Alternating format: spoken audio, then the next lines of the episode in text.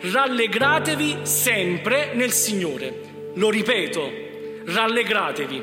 E l'espressione è ancora più forte, ancora più potente, perché l'Apostolo Paolo non ha scritto questa espressione ai Filippesi quando faceva i miracoli a Gerusalemme. Non l'ha scritta quando eh, le lenzuola e i suoi fazzoletti venivano stesi e c'erano le guarigioni.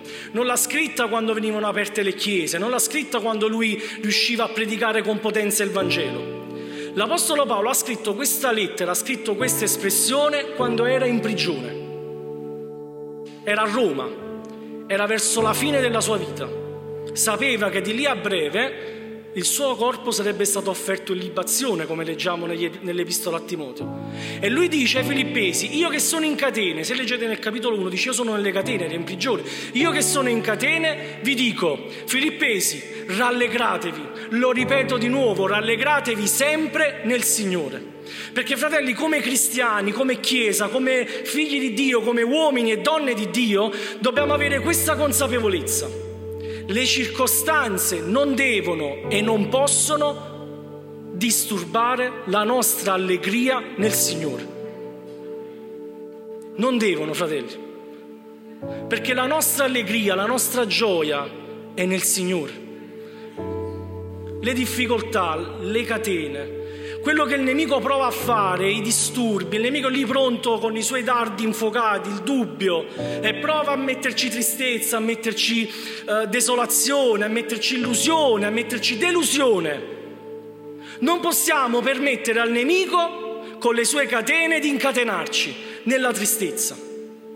Non possiamo nemmeno permettere alla vita con la sua catena, con i suoi affanni, con le sue tristezze, di renderci prigionieri.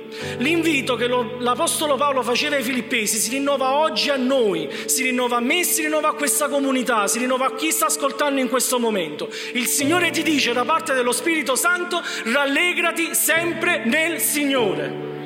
Qualsiasi sia la circostanza che ti, stene, che ti tiene legato, familiare o non familiare, comunitaria o non comunitaria, lavorativa o non lavorativa, rallegrati sempre nel Signore. Perché il Signore è quello che fa la differenza nella tua vita, è la presenza di Dio che fa la differenza nella tua vita.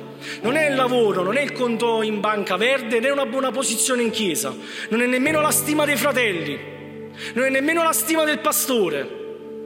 La differenza nella tua vita la fa la presenza di Dio. La vostra mansuetudine sia nota a tutti gli uomini. Il Signore è vicino. E nel Signore è vicino abbiamo la straordinaria motivazione per essere allegri. Perché il Signore è vicino innanzitutto perché sappiamo che è qui presente. Quando due o tre sono radunati nel nome di Cristo sappiamo che Gesù il Nazareno è presente in mezzo a loro. Noi sappiamo che Gesù è qui presente e ci accompagna, ci preserva, ci protegge perché Egli è il nostro Dio.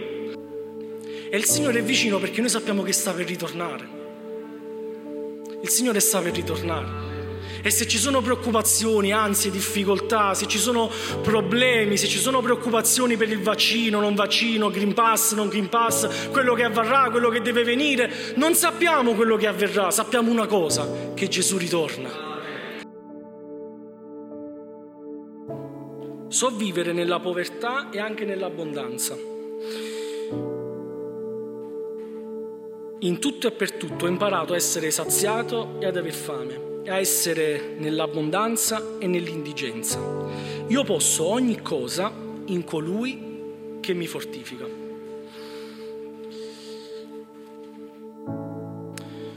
C'è solo una cosa che non dobbiamo fare, mai.